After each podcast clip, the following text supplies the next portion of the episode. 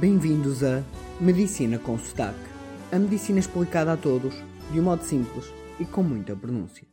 O nosso objetivo aqui é ensinar. Ensinar a medicina de modo fácil e para todos. Mas não é só isso, também é informar, chamar-vos a atenção para algumas coisas. Existem dois problemas que queria falar aqui em específico em relação à vacina do Covid-19. Antes de mais, eu não ia gravar este episódio, mas depois de começar a ler tanta coisa na, nas informações, nos jornais e até na comunidade científica, obriguei-me a mim próprio a criar este episódio para vos chamar a atenção. Pois, da minha parte, já chega de falar de vacinas. Então, os dois problemas que eu quero abordar aqui que existem sobre a vacina do Covid-19 é que tem havido muita informação sem rigor e muita ciência sem rigor. E da minha parte isto é inadmissível. Assim, ultimamente têm saído muitos artigos de opinião em jornais, inclusive no New York Times, sobre a vacina do Covid-19. A mim, pessoalmente, custa muito que a imprensa, que por princípio, por concepção, deveria validar a própria informação, na verdade só quer é gerar cliques e visualizações, nem que tenha que atropelar a verdade. Assim, recentemente tenho assistido àquilo que eu chamo a imprensa do bitite. E é que já nem sequer são opiniões minimamente formadas, são mesmo bitites, são o piropo da informação. E muita gente recentemente veio defender que se usem as vacinas que estão em teste para a Covid-19, em fase 3, para se vacinar toda a gente que se quiser e a usá-los como voluntários. No fundo, era qualquer um de nós poder dizer: Ah, eu quero ser uh, voluntário, eu tenho noção dos riscos e, portanto, eu vou ser vacinado.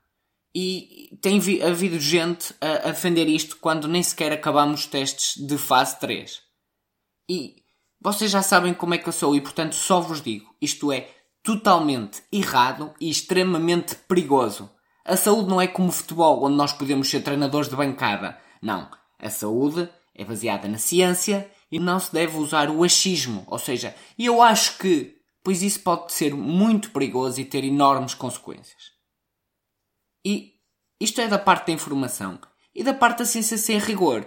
Opa, temos o caso da Rússia, não é? Que está a produzir vacinas, diz que criou uh, que as vacinas deles são boas, mas é o que ele diz. Não mostram dados, a ciência não é sólida e nós sabemos o que é a Rússia. A Rússia é uma ditadura onde há uma pessoa, Vladimir Vladimirovich Putin, e que manda naquilo tudo. Portanto, se não houver uma ciência válida, nós não podemos acreditar naquilo. Não basta dizer, é preciso comprovar, assim, assim é que funciona a ciência. E tudo isto pode ter consequências desastrosas. E assim, sem rodeios, eu vou-vos dizer porque é que pode ser perigoso pôr uma vacina no mercado, não testada, como algumas pessoas têm vindo a dizer. Primeiro, existem três, três grandes riscos que eu identifiquei.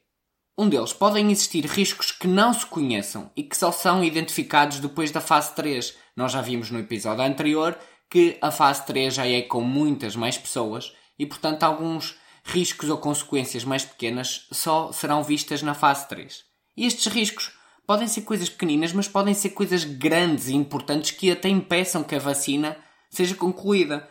Um desses exemplos é o Antibody Dependent Enhancement, ou seja, isto traduzido para português seria a facilitação de infecção pelos anticorpos.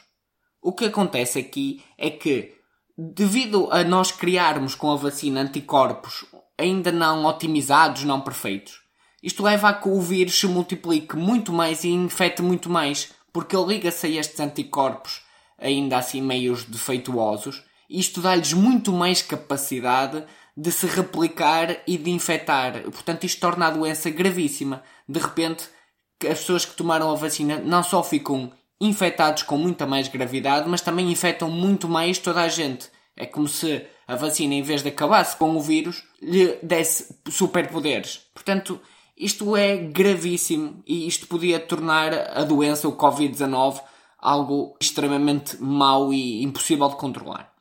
Portanto, é obrigatório testes fase 3 controlados numa população definida e limitada. Mas mais do que os riscos físicos, também temos um risco enorme que é o risco da perda de confiança na saúde pública. Se se coloca eh, no mercado ou na população geral uma vacina rápido demais, sem toda a segurança, sem todos os testes, nós estamos a, podemos estar a acabar por matar irreversivelmente toda a confiança que as pessoas têm nas vacinas.